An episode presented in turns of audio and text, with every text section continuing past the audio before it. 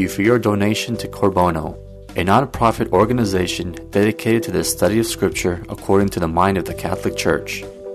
If you like this talk, we invite you to share our website www.corbono.com with others so that together we may participate in the evangelization of the third millennium.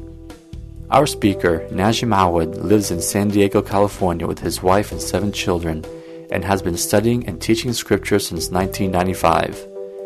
Najib believes the Catholic Church holds and teaches the fullness of truth, and with his tremendous zeal and insight, he is able to communicate that raw truth without sugarcoating the teachings of the Catholic Church. He also believes that our job is not to change the truth, but to communicate it clearly and directly to others. And now, here's Naji.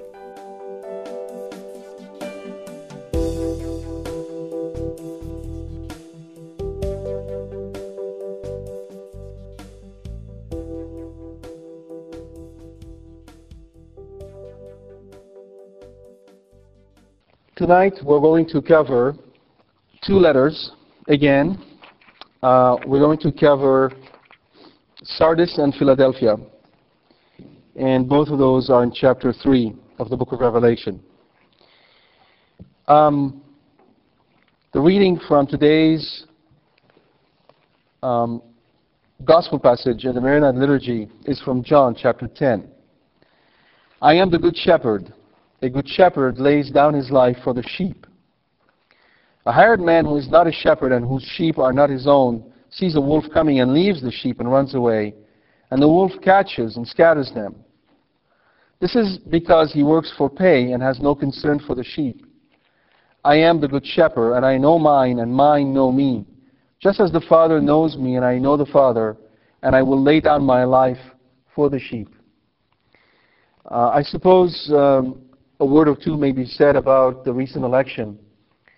Someone came to me afterwards wondering about the result of the election, what that means. I'd like to remind all of us of a very fitting passage, and that is in Luke, when Our Lady and St. Joseph went up to the temple and found the child Jesus. They told him, Behold, she told him, St. Joseph did not speak, but Our Lady said, Son, why have you done such a thing to us? Behold, your father and I were looking for you, sorrowing. And he answered in reply, Where were you looking for me? Did you not know that I was I am to be about my father's business, or I am to be in my father's house? And St. Luke add, they did not understand what he said. They did not understand what he St. Joseph and Our Lady did not understand what he said. Oftentimes, the Lord will do something and will say something, and we will not understand. Yet, he came down with them. That's the key. If elections don't go our way, or a certain goal is not achieved, doesn't mean he's not in control. And it doesn't mean his will is not being done. It simply means that that's an invitation for a deeper communion with him. So that as we are conformed to him and to his will, we come to understand better and better what is going on. So anytime things seems to be at odd, it is not the things that are at odd, it is mostly us. Keep that in mind and remain in peace. No matter what happens, He is. He is the King. And that is fitting for our two reading today, for our two, two, two letters. One to Sardis and the other one to Philadelphia. So in chapter 3, beginning of chapter 3, we read, And to the angel of the church in Sardis write, the words of him who has the seven spirits of God and the seven stars. And again, I am reading from the Revised Standard Version Catholic Edition. This is the Bible that I use in this Bible study, and I strongly recommend that you get yourself a copy. It is very fitting for Bible study. I know your works You have the name of being alive, and you are dead. Awake and strengthen what remains, and is on the point of death. For I have not found your works perfect in the sight of my God. Remember then what you have received and heard. Keep that and repent. If you will not awake, I will come like a thief, and you will not know at what hour I will come upon you. Yet you have still a few names in Sardis, people who have not sold their garments, and they shall walk with me in white, for they are worthy. He who conquers shall be clad thus in white garments, and I will not blot his name out of the book of life. I will confess his name before my Father and before his angels. He who has an ear, let him hear what the Spirit says to the churches. Again, I remind you that the reason why the letters are addressed to the angel of the church is because of the new order in the economy of salvation. In the old economy, in the old covenant, the hierarchy was structured so that God would speak to the angels. The angels would speak to Moses. Moses would speak to Aaron, and Aaron would speak to the people. And there was a definite chasm between angels and the people of the Old Covenant. Not so in the New Covenant, as we shall see later in the book of Revelation. So that, as St. Paul says, the church is set by Christ in order even to teach the angels. Now, the church is above the angels. Because, after all, the angels are creatures of God, they're sons of God, but the church is his bride. So, thus, Christ speaks to a bishop, to an apostle, to a pillar, John, and it is John that then speaks to the angel, and the angel to the church. That's an important element of the new covenant. And remember, every church has a guardian angel. You have a guardian angel. Please do not ignore them. Acknowledge them and have a great devotion to your guardian angel. Sardis, um, in the 6th century before Christ, Sardis was one of the most powerful cities of the ancient world. But by the Roman period, it had declined so much that it was only a shadow of its former glory. Sardis was located some 50 miles east of Ephesus on a northern spur of Mount, Mount Tmolus. So Ephesus is closer to the sea, and effectively, if you were to go 50 miles in kind of straight line, you then hit Sardis. So what we're doing right now is we went um, see, clockwise from Ephesus up, and now we're coming back down. We're going to complete the circle later. It had a Roman theater and a stadium, as well as an exceptionally large temple dedicated to the god Artemis. It was 160 feet wide by 300 feet long. Its 78 ionic columns, ionic columns refer to a special kind of marble, as far as I can tell, of which two are still standing, uh, were each 58 feet high. So that was a pretty big temple. Sardis was the capital of the ancient kingdom of Lydia, and it was the most obstinate of the foreign powers that the Greeks encountered. They, they put up a pretty good resistance. In, uh, in AD 17, Sardis, along with other cities, suffered a major earthquake, which Pliny, the historian, in his uh, natural history, called the greatest disaster in human memory. And it was rebuilt with considerable help from the Emperor Tiberius, about 10 million sesterces, equivalent to about a million dollars. Although I am not sure if the million dollars is uh, our epoch or maybe early century. C- considerable amount of money came from Rome to help rebuild the city. As a result, you can imagine, oh yeah, and plus uh, they were given five years tax remissions. So for five years they, were, they didn't have to pay taxes in order to help them rebuild their city. So you can imagine, once more, the, uh, the cult of the emperor was well and alive in Sardis. The church of Sardis came under the most severe denunciations of the seven. That's one of the harshest letter. The last letter is also very pretty pretty strong. Why?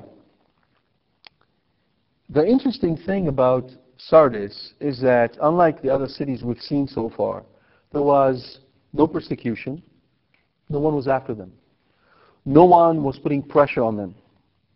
And yet, the church in Sardis managed to live peaceably with the pagan, pagan environment. In other words, they compromised in such a in such a way that they ended up fitting nicely with the rest. If you notice the language, I know your works, one more time the insistent, insistence on works. In some of the Protestant scriptures, you will see that they uh, timidly replace works, do not use works, but use deeds. Um, as you know, uh, Protestant uh, theology is founded on the notion of sola fide, by faith alone, and that works is not necessary. And that's why there is a sort of an allergy to use the word works. But the truth being what it is, works are what determines or, or gauge our faith. You have the name of being alive, you have the name of being alive. So from outward appearances, the church look alive. Lots of activities are going on, lots of things are happening. Probably they had 422 committees of different kind to take care of 622 activities. They were very busy people. You have the name of being alive.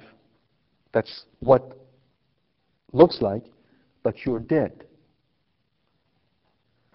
You're dead you can understand why Christ reserved to himself the right to judge. Because we typically see outwardly. We only see the appearances. We don't have the divine eye to see the truth. But when Christ says, You're dead, you're dead. Awake and strengthen what remains and is on the point of death. Doesn't that sound a little bit contradictory? He just said, You're dead. How could you awake and strengthen what remains? I mean, you're dead. You, you understand what the problem is between those two verses? It sounds kind of awkward. He just said, You're dead. Well, if you're dead, right, means what? Well, your heart is not ticking. You're dead. What's the point of asking somebody to awake? Well, that's because the first statement of you're dead is seen from the vantage point of eternity. Meaning, if you were to die today, if you were to stop right now, and you come to your judgment, you're dead. Right? But because we are creatures of time, time is afforded. You can still repent. That's the powerful grace of Christ. That even though you're dead, through the grace of Christ, you can still be regenerated. You can still be brought to life. We need to keep that in mind because we are going to hear many times of the first death and the second death and the first resurrection, second resurrection. In our lives as Christians, there may be many resurrections, not one. But every time we fall in mortal sin, we die. And every time we return to a life of grace, we're brought back to life. I'm not using this metaphorically. I'm not using this to make pretty images. I'm using this to speak of eternal realities. That's what it means when we are brought back from mortal sin into the life of grace. We were dead and now we live. That's how it's seen from, from eternity. And for all appearances, we look the same. We smell the same, we talk the same, nothing's changed. But that's just appearance. Awake and strengthen what remains and is on the point of death, for I have not found your works perfect. Perfect. Not, I have not found your works. You got none. There's nothing to be seen. No, no, no. Perfect. Now, is that hard or is it not hard? It's hard, isn't it? What he says to them, he's saying to us right now. What does, what does that mean? He expects our work to be what? Perfect. Now, those of you who today completed perfectly one work, please raise your hand. Okay, we're in trouble, aren't we? Who can claim who can claim that his work is perfect? I mean, uh, yes, God, absolutely. I'm talking about us. Which one? Show me. Where is they? Where are they? Well, Mother Teresa and John Paul, the you know the second, and maybe John Paul the first, and you know a couple of those. I can count ten of those, maybe twenty. What about the rest of us? What about the rest of us? See, there lies a fundamental flaw in our understanding of the truth of our Christian faith. Apart from me, says the Lord, you can do nothing. Apart from me, Jesus told his disciples, you can do nothing. Remember that? Okay. Therefore, everything that we do which is worthwhile doing is done with Christ. You agree? Yes? It is done with Christ, not apart from Christ. It is with Christ that it is done. Now, to our eyes, because we only see our part, it looks what? Pretty much imperfect. But because it is done with Christ, it is what? It is perfect. You understand? You know, when they came to, to uh, start the case to canonize St. Teresa, little child Jesus, you know what the nuns, her own sister, her own sister said? You want to do what? Why should we? I mean, yeah, I mean, she suffered. Sure, she was a good nun. A saint? Oh, no. Her own sister. And the other sisters concurred. Why should we do that? St. Charbel, the same thing. You want to do what? Yeah, sure, he was a good priest. I mean, he was devout and all that and obedient, but a saint? Oh, no. Why? Because we only see what's on the surface. We can't see what's beneath. Right? The problem that we all run into on a day-to-day basis is because everything we do mentally is done apart from Christ. He's not our partner. He's not present. He's not asked. He's not involved. It's us, whether we're studying, whether we're trying to solve a difficult problem, whether we have marital issues, whether we have issues with our parents, with our children. We do it, and not once do we consult with Him. And so, we tend to take the blame completely on our shoulders and the credit as well. And in both cases, end up in a very difficult situation. Can't have peace this way can't have peace. So, St. Teresa, little child Jesus, used to say, it used to be the case that I wanted to do great deeds.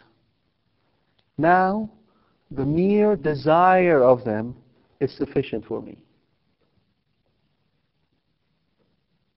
This is someone who knew the limitation of what a human being can do on his or her own. And she was then therefore very happy and content with every little, every little good thought or deed she could come up with. We, on the other hand, have big, big expectations, big joys, big disappointments. Everything is big. Everything is big. The roads are big, the cars are big, the homes are big, the Porsches are big, we're getting big. Everything is big. But it's the little things, the little things that show the greatness of our faith. The little things. Remember how she smiled to this one nun? There's this one nun whom she could not, whom she didn't have much compatibility with. She did not, she irked her. And she decided to smile to this nun more so than to the other one. And she wrote that in her diary. And when she died, the confusion and the surprise of this nun when she found out it was her, she never thought it was her. That smile cost her a lot. It was a small thing, but it was done perfectly because done with Christ. So when you hear those words, don't be discouraged. He's not saying, I want you on your own to do, per- to do perfect things. He's saying, You are the branches, I am the vine. You be joined to me, and we will do perfect things. Even though if you don't see the perfection of them. Don't judge. You have a family, you have kids, you're running around, you're screaming your head off. Things are not going the way you want. You're saying the rosary, and the kids are climbing the the the curtains and playing Tarzan, and the rosary seems to be. Going. It looks like a terrible rosary. It looks like a terrible rosary. Keep saying it. Don't judge outwardly. God knows. The letter comes from the one who holds the seven spirits of God and the seven stars. Now we know that the seven stars are already identified with the angels. We know that from chapter 1. The, the, the angels of the seven churches. Now the seven spirits, in this specific context, because it is a context of the one who's talking about perfection, therefore the flow of grace represents two things. Number one, the entire angelic orders, the entire angelic order, meaning that all the angels that, are, that dispense grace to all of us are held by Christ. And secondly, the fullness or perfection of the work of the Holy Spirit. The seven spirits represent the Holy Spirit. So you know that the Holy Spirit is the one who assists us and helps us. He's our advocate. He's our consoler. He's our protector. He's the one who prays in us when we cannot even pray. So he is pointing out to them that you have to come to me. Stop going to the world hoping that it will make you happy. You have to come to me and then your work will be perfect. And effectively, the, the, the, Church of Sardis can be accused of nominalism. They're Christian only by name. Only by name. All they have is a name of Christians, but there's nothing else. And then he gives them five imperatives, five commands he tells them, Remember then what you have, what you received and heard. Keep that, repent. If you will not awake, I will come like a thief, and you will not know at what hour. So remember what you received and heard. Keep, repent, and then. So I got three essentially. I don't know why I wrote five, but remember, keep, and repent. Remember what you received and heard. What you received and heard. Right? So it's the preaching that you heard and the spirit that you received. You just mentioned the seven spirits. You received the spirit. The spirit made you able to hear. Remember that. Remember the initial gift that is given you, the gift to hear. Remember what you heard. So to all of us, it's a constant call to watchfulness for what we received and what we heard. You know, the law of entropy applies in, in our life of faith as much as it applies in the rest of the universe. The law of entropy says basically things left to their own will degrade, will not improve. Simple example, you clean your house, you close it, you go on vacation for a month. When you come back, what happens? It's dirty. Right? It's dirty. You had no kids running around. You had nobody using it. It's dirty. That's entropy for you. And all the universe progresses this way. I mean, regresses this way, so to speak. And life of faith is the same thing. You receive it, you don't nourish it, it goes to waste. Keep that and repent. Repentance is always metanoia, that movement that makes us turn away from one thing in order to turn towards another thing. So we have to turn away from sin in order to turn to God. It's a one continuous move. If you will not awake, I will come like a thief, and you will not know what hour I will come upon you. It is interesting that this notion of be awake, be watchful, is applied to Sardis because historically what happened is Sardis had an acropolis which was up on the mountain and almost nearly impregnable because the, it had natural defenses. The walls were very high. And only twice in its history was it taken. Once by uh, Cyrus, who effectively in 549 BC sent one of his guys climbing on one side of the mountain, found a crevice, and succeeded in climbing all the way up and then opening the gate because the people of Sardis were not watchful. And that feat was repeated again in, um, in, in, in 216 BC when Antiochus, Antiochus uh, the Great um, captured the city by, uh, by sending a Cretan by the name of Lagoras, who discovered a vulnerable point and with 15 men made a daring ascent, opened the gates, and allowed the enemy to enter. So in both cases, it was, the city fell because they were not watching. So it, it is a good, um, it's a good point that Christ is making to the people of Sardis that the city, when it fell, is a good representation of your own soul. If you're not watchful, the enemy will enter and then the enemy will overtake it. Conversely, if you're not watchful, I will come like the enemy. I will come like the thief. And I will overtake you in judgment. So that's, that's a very important lesson for us.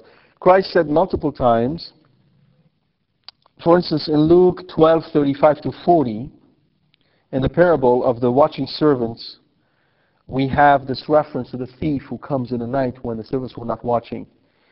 But also in Matthew chapter 24, verse 42 to 44, Christ said that the second coming will be like a thief, like a thief that comes at night. And also you'll find the same reference made in 1 Thessalonians chapter 5, verse 2, and 2 Peter 3.10. 2 Peter 3.10. What is important, therefore, here is that this coming like a thief, when the Lord tells them, I will come like a thief. In this, in this context, we understand that his coming like a thief is related to them not being awake. If you're not awake, I will come like a thief. Therefore, it cannot be the eschatological second coming. Christ obviously is not talking about the second coming because the second coming is not dependent on the people of Sardis to awake. The second coming is dependent on nothing. So that's one of the clearest indications in the book of Revelation that it isn't about the end of the world and the second coming. Not directly, not primarily. It is about events that affected the people living who were contemporary to St. John. And it's in that context that we have to understand the text he adds, Yet you have those, you have still a few names in Sardis, people who have not soiled their garments, and they shall walk with me in white. So even though the church as a whole is dead, there are still a few souls who have not soiled their garment. The image of soiling your garment means what? You, you, you, were, you fell. That's how you soil your garment. You fell and you dirty yourself. They have not soiled their garment, meaning they did not sin. Okay? And to those, Christ promises what? He says, They shall walk with me in white, for they are worthy. The walking with me has a number of references that are important here. The first one is probably the walking with God uh, of Enoch.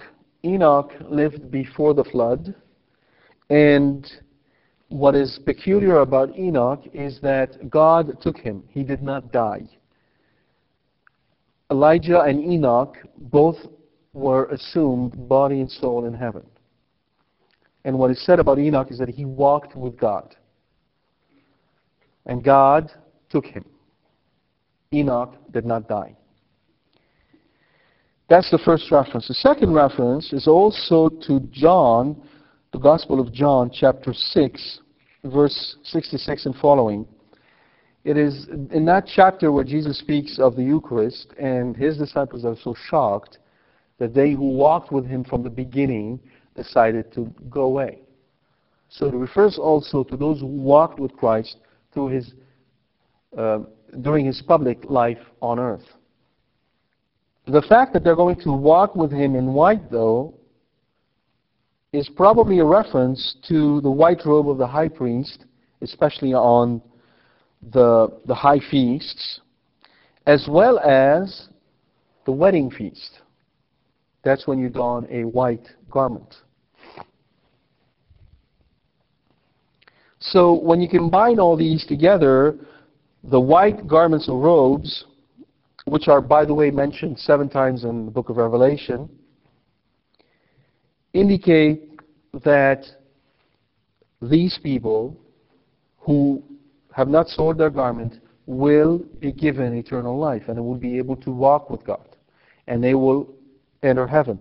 It is interesting that later in the book of Revelation, towards chapter 6, verse 9, we will see that there are souls of the martyrs who are under the altar, and they are told to wait until their number is complete, and they're given also white robes. So walking in white doesn't necessarily mean that we're going to take a stroll with Jesus in a golf course on a clear, sunny blue sky. That's not the image we have to have in mind. Because Enoch, um, more than likely, was persecuted. So walking with Christ is walking with Christ. And his most famous walk led him up a hill, if you remember, and he was carrying something rather uncomfortable. That's walking with Christ. But that walk is will result in those people wearing a white garment and living in heaven. So therefore, presumably those few which are trying to live a life, righteous life are being persecuted by the rest. You can imagine. Right? You have a church where, let's say, no one kneels. You have a couple of souls who are kneeling. Oh, you pretending to be devout. You, you think you're a saint. That sort of stuff. Right? Well, probably those people were not singled out by the others as examples to be followed. Rather, they're the radicals, the one who are weird. And so Christ is telling them, persevere, and your reward is going to be there for you. Interestingly, to those who overcome, three things are promised. They will be dressed in white, we just talked about that. Their names will not be blotted out of the book of life, and Christ will acknowledge them before God and his angels. Christ will acknowledge them before God and so that's why the thinking is that the dre- being dressed in white is not something that will happen just in heaven. It happens right here. For otherwise, what's this business if their names will not be blotted out of the book of life? If they wait till they are in heaven to receive the white robe, it means that their name is not blotted out from the book of life. And what's the point of acknowledging them then when they're in heaven? It's a done deal. Get it? You understand? Let me repeat again. Three promises are given them. First, you will be dressed with a white robe. Second, your name will not be blotted out of the book of life. And third, I will acknowledge you before my God. If Christ implied that the white robe will be theirs when and only when they reach heaven. What's the point of telling them your name will not be blotted out from the book of life? If you're assured to receive a robe in heaven, that implies that your name is not blotted out from the book of life. Because once in heaven, always in heaven. Likewise, there's no point for Christ to acknowledge them before his God in heaven because they're already there. And they can only get there if he acknowledges them. Right? You, you see the point? So therefore, the I'll give you a white robe doesn't mean when you're in heaven. It means right now. Obviously, it isn't a physical white robe. Right? It's not a physical white robe. What is it then? It is the grace, it's a special grace that Christ gives those who persevere to fortify them and keep them in a life of grace, meaning that they will not commit mortal sin. Write down here, they are dressed with a white robe. Saint uh, Catherine of Siena once said that um, she saw someone in a vision. She saw someone passing by, and she fell on her. She fell down to worship. And our Lord said, Catherine, what are you doing? And, he, and she said, Oh Lord, I thought it was you. And I was, I was worshiping you. He said, No. What you just saw is a soul in a state of grace. That's the white robe. Okay? Second, now the second promise makes sense, and you see, you, you feel its strength. I will not blot their name out from the book of life. What is that? That's a 100% guarantee. I'll get you to heaven. That's assurance of eternal life. That's strong. Get it? That's why we say, and that's why theologically it is sound to say that Christ does not love all the same. That is not extended to everyone. Salvation is extended to everyone. He makes it possible for all of us to reach heaven, but for some, he puts a stamp, so to speak. You will get to heaven. Okay. I will give you that white robe for you to persevere, and I will get you to heaven. And I will acknowledge you right now, not when you get to heaven. Right now, I will acknowledge you. I will speak your name before my Father in heaven. Because no one gets to the Father unless he goes through me. I am the gate. Right? That's what the promise is. If we don't understand it in this order, it loses all its meaning. It seems he's saying the same thing, same thing three times, repeating it over, but he isn't. That's the gift he gives right now. All right? And guess what? There's absolutely nothing that stops you from asking for that gift. Is it written anywhere that you can't ask for this gift? As a matter of fact, it is a teaching of the Catholic Church that Christ, God, wishes to give us final perseverance, meaning the ability to persevere until the end. But He will not give it to us unless we ask for it. He won't give it unless we ask. And one wonderful way to ask is the rosary. Holy Mary, Mother of God, pray for us sinners now and at the hour of our death. What is that? Final perseverance. All right? So when God puts these people in this, in this, in this church that is only nominally Christian, these people didn't take off. They didn't go looking for another parish. They didn't quit. They didn't seem to be walking around complaining about the bishop or the priest or the other ones or this or that. They're not, they don't seem to be saying a word. Look what they're receiving. All right. And to the angel of the church in Philadelphia write, the words of the Holy One, the true One, who has the key of David, who opens and no one shall shut, who shuts and no one opens. I know your works Behold, I have set before you an open door which no one is able to shut. I know that you have but little power, and yet you have kept my word and have not denied my name. Behold, I will make those of the synagogue of Satan who say that they are Jews and are not, but lie. Behold, I will make them come and bow down before your feet and learn that I have loved you, because you have kept my word of patient endurance. I will keep you from the hour of trial which is coming on the whole world to try those who dwell upon the earth. I'm coming soon. Hold fast what you have, so that no one may seize your crown. He who conquers, I will make him a pillar in the temple of my God.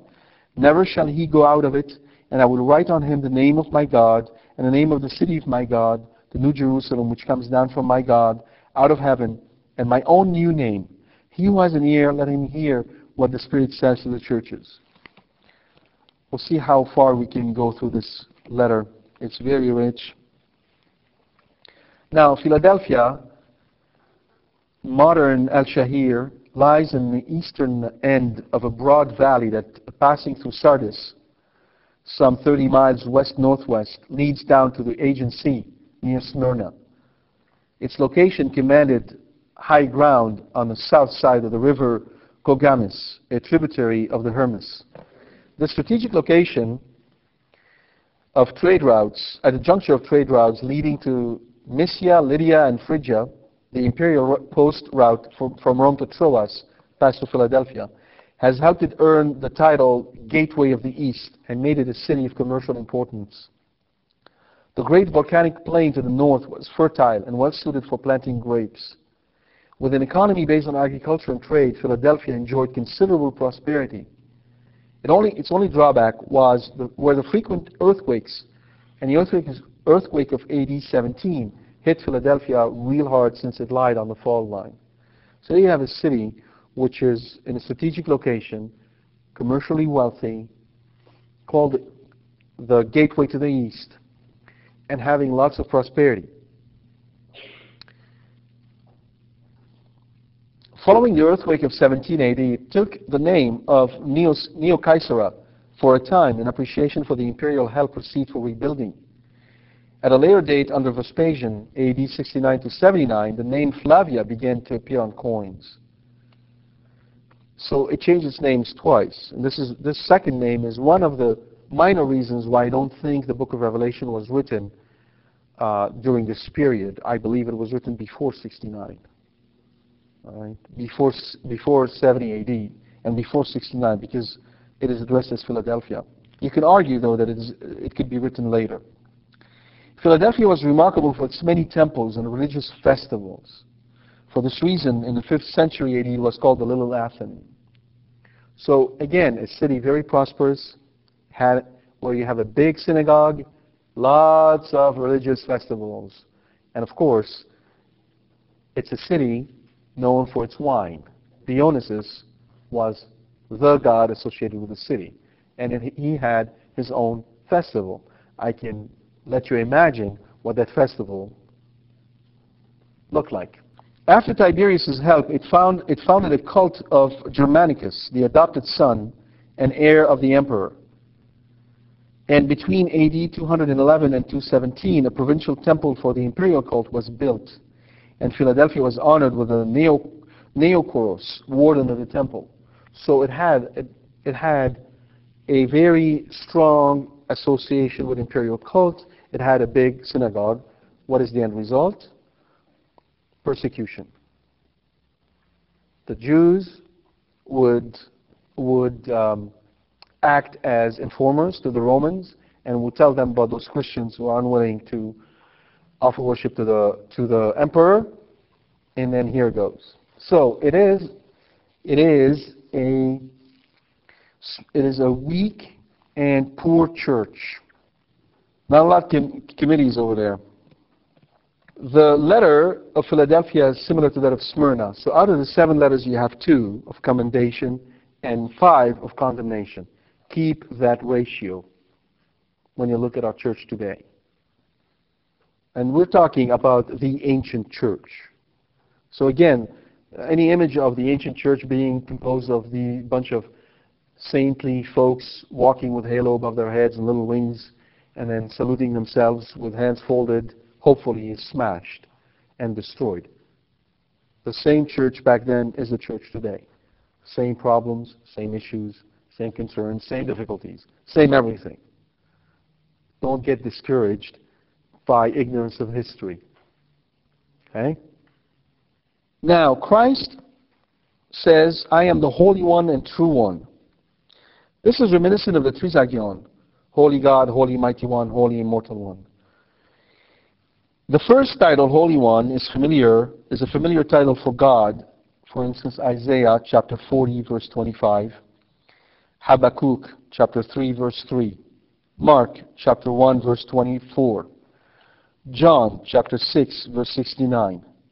The first epistle of, of Clement. It's not part of Scripture, but it's ancient. Chapter 23, verse 5.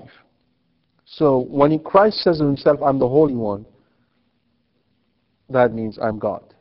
There's no other possible interpretation. That's a good pointer for if you have some friends who are Jehovah Witnesses who tell you Jesus is not God. Like point them to this part of Scripture because it gives them some, hopefully give them something to think about. And then to this is joined the true one. Now true can be understood as genuine and faithful. And it means both. When he says, I'm true God, I'm genuine, I'm, I'm authentic, I'm, I'm real, I mean what I say, I say what I mean, and I'm faithful. What I promised you on the cross, I will bring about. True and faithful. So God is true and God is faithful.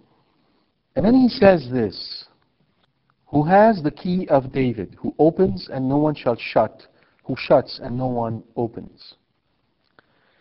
There are here two very important references in the background, and they are tiled they are superimposed. The first one, you probably guessed it, is in Matthew chapter 16, when he gives the key to Peter. And the second one, which this one is actually, the Matthew reference is based upon, is in Isaiah chapter 22. So with the time remaining right now, I'm just going to go through this and I'll stop and we'll pick up this letter and conclude uh, next week. Um, why, first, what's the point of bringing up these two, these two references? What is the point of the key? My take on it is that it's once more a reference to the Council of Jerusalem. A reference to the Council of Jerusalem. I'll explain to you why in a minute. But first, let's look at those two, two uh, passages briefly. The first one in Matthew chapter 16 you know the passage, or you you think you know it. Um, yes, so starting with verse 13, now when Jesus came into the district of Caesarea Philippi, he asked his disciples, Who do men say that the Son of Man is? And they said, Some say John the Baptist, others says, say Elijah, and others Jeremiah, or one of the prophets. He said to them, But who do you say that I am? Simon Peter replied, You are the Christ, the Son of the living God. And Jesus answered him, Blessed are you, Simon Barjona, for flesh and blood has not revealed this to you, but my Father who is in heaven. And I tell you, you are Peter, and on this rock I will build my church, and the powers of death shall not prevail against it. I will give you the keys of the kingdom of heaven, and whatever you bind on earth shall be bound in heaven, whatever you loose on earth shall be loosed in heaven. Binding and loosing, opening and shutting, same thing. Right? A couple of quick remarks for your attention. Simon Bar Jonah, what does bar mean? Right, son of. What is the name of Simon's dad? John. John. All right, well, in English, John, Jonah, you know, it sounds very close. Not so in Aramaic. What is John in Aramaic? Yohanon. What is Jonah? In Aramaic. Yunan. Yohanon, Yunan. Big difference. Jesus said, Simon Bar Yunan, when he should have said, Simon Bar Yohanon. And every single manuscript of Matthew says Jonah, not John. So you have, of course, some theologians will say, well, you know, that's a copyist mistake. But it's such a small mistake, who cares, after all? Really. You see, if you read this passage in context, you'll understand that right before this, the Pharisees came to Jesus and said, Give us a sign. And Jesus answered, An evil and an evil and adulterous or something to that effect generation asks for a sign, yet the only sign that will be given it is that of Jonah. For just as Jonah entered the, the belly of the whales and stayed in the, in the sea for three days, so then shall the Son of Man stay in the, in, the, in the earth for three days. And people think, therefore, that the sign that he's giving them is the resurrection, but the reality is that it's not at all. Because Jonah was sent to Nineveh to preach for Nineveh so that Nineveh may not be destroyed, and after that, Nineveh, God used Nineveh to come down and destroy Israel. And likewise, Jesus, Jesus, will send Peter to the new Nineveh, Rome, so that Rome may not be destroyed, and Rome will come down and destroy Jerusalem. So who was the um, Jonah he had in mind? Himself. He is Jonah. As a matter of fact, there are many parallels between Jesus and Jonah. Remember when the uh, apostles were on the on the sea and there was a storm? Right? So you have mariners on the sea and a storm.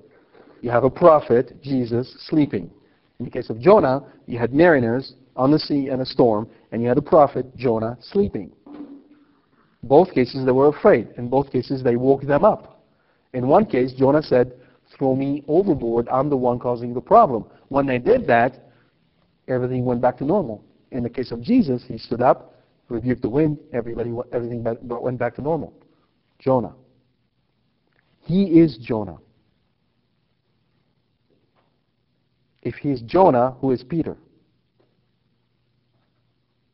Simon Bar Jonah. He is his son. And if he's his son, he is which son? The firstborn. All right?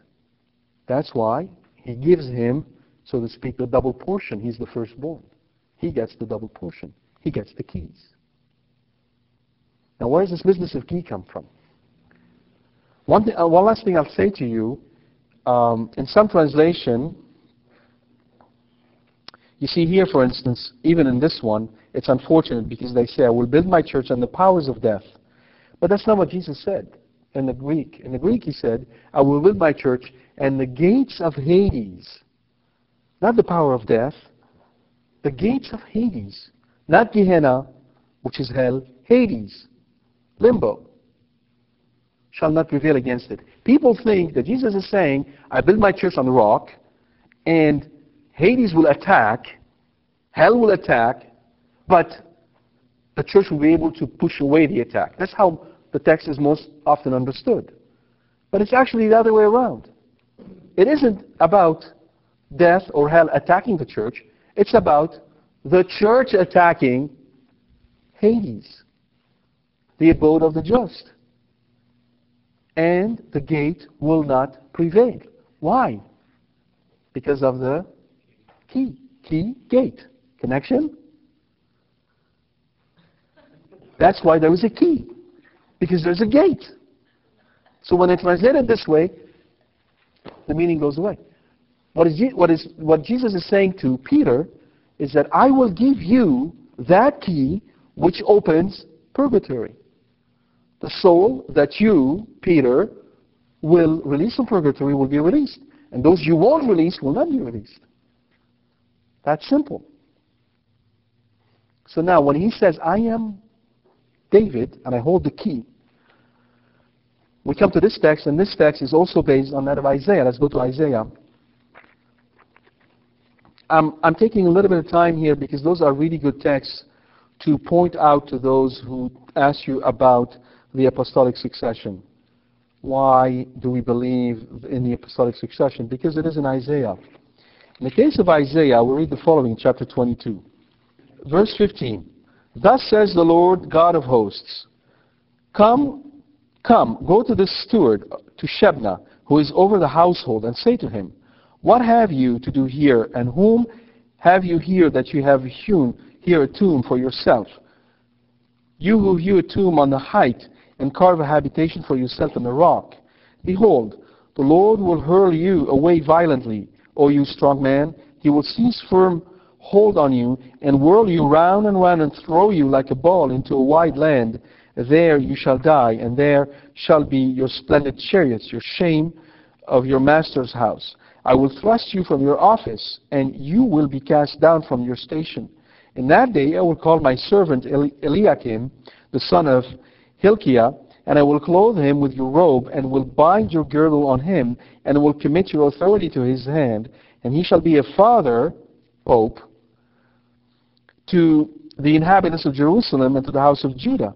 And I will place on his shoulder the key of the house of David. He shall open, and none shall shut, and he shall shut, and none shall open.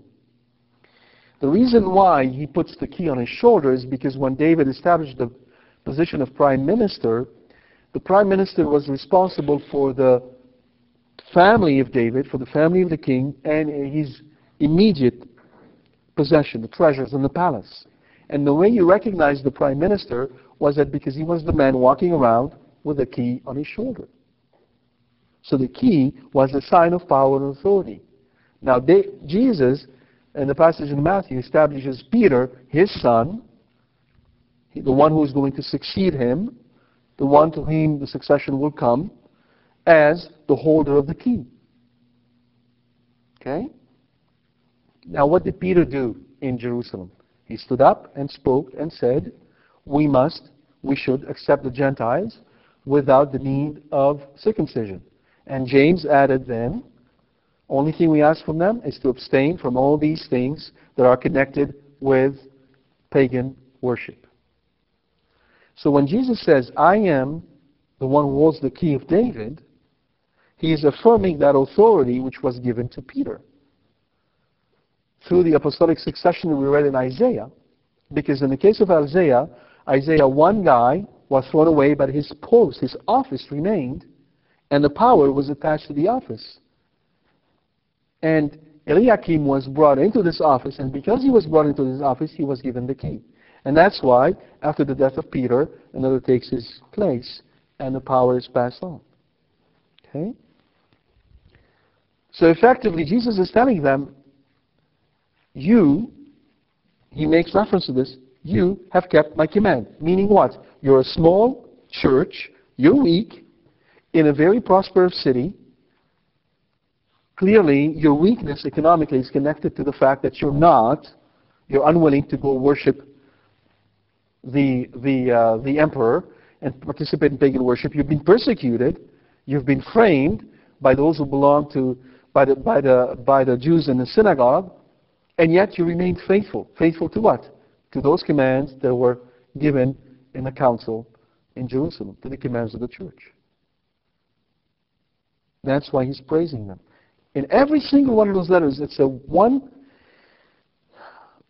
so to speak, a silver lining entire, in the entire letters. They all revolve around their behavior and attitude towards the teachings and decree of the council because the council speaks infallibly.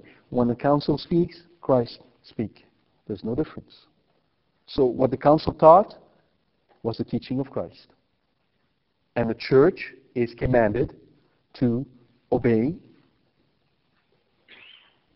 Christ, as St. Paul teaches. And that's why they're being rewarded.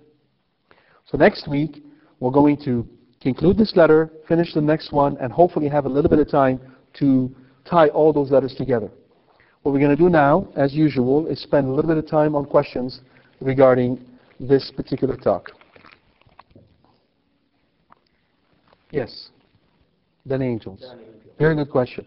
From, yes, from, from Scripture we know that angels are higher than people. And now I'm saying that the church is higher than the angels. How could that be? In the natural order, remember, angels are natural creatures. Their nature happens to be purely spiritual, not material. But nonetheless, they're natural creatures. In the natural order, they're absolutely superior to us in every respect. No doubt about that. But not in the order of grace. Since God instituted His church, the order has switched. The living example of this is Our Lady who though is a creature, is a human creature in a natural order, she's much inferior to the angels, yet she is their queen. All right? So it's the order of grace that switches everything upside down. That's why. And since the church is the bride of Christ, his mystical body, even the angels, Scripture tell us, learn from the church. So that God wishes for them. So effectively, when he established the, the, the church, God sent his angel to continuing education. And they learn from the church.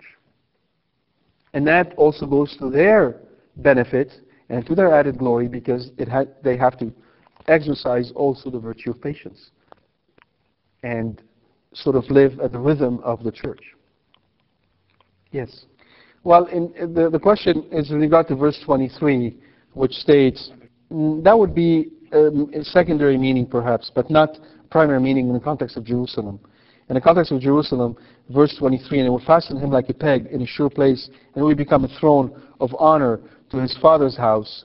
That simply means that he will give him earthly glory because of his faithfulness, which is symbolic of the heavenly glory that is given all those who are who remain faithful to God. Yes. The question is, in regards to the book of Revelation and the, and, the seven letters, do we look at them also anagogically, meaning as applicable to the life of the church? Absolutely. The anagogical sense is foremost here, but the moral sense as well. And I've alluded to that today in this lecture, in the talk, where we look at the letters and say, this is, this is how he spoke to those, to those churches, but since there were seven of them, this is addressed to the universal church across space and time. So definitely, these are words of warning that every church must heed in every age. Absolutely. Yes. Question number one, were Enoch and Isaiah assumed into heaven, or were they assumed into limbo? My understanding is that they were assumed into heaven.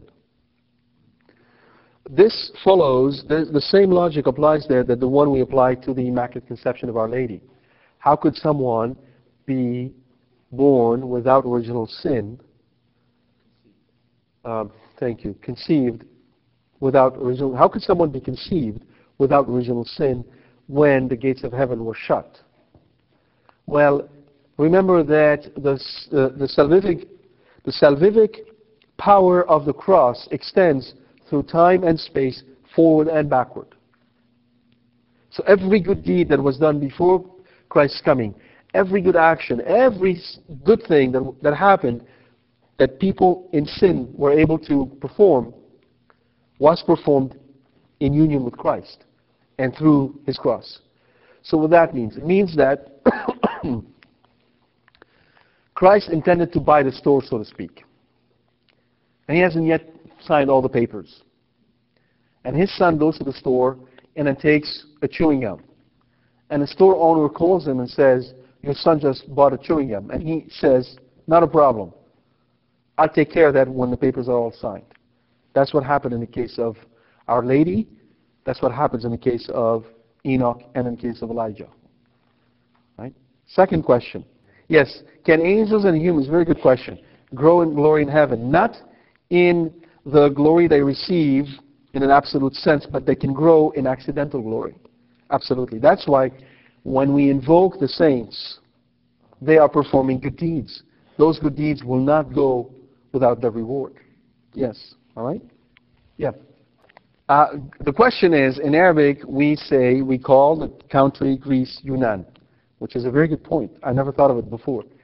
Is there a relationship between Yunnan Greece and Yunnan, Jonah, the guy. Don't know. They could be homonyms, or they could be a relationship. I would recommend you look into it and you tell me. I'm interested now. Thank you. Yes. It's a very good point. Um, when um, about perfection, um, when Moses met the Lord at the burning bush, the Lord said, "I'm going to send you." Moses said, "Forget it." He didn't say it this way, but that was the intent.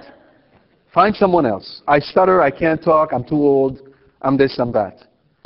And then God answered back and said, Yeah, I know all these things, but who do you think I am? And I'm going to be with you. So with God, he was able to accomplish all these things. So that's a very good example. Absolutely. Very good. God bless you. We'll continue next week.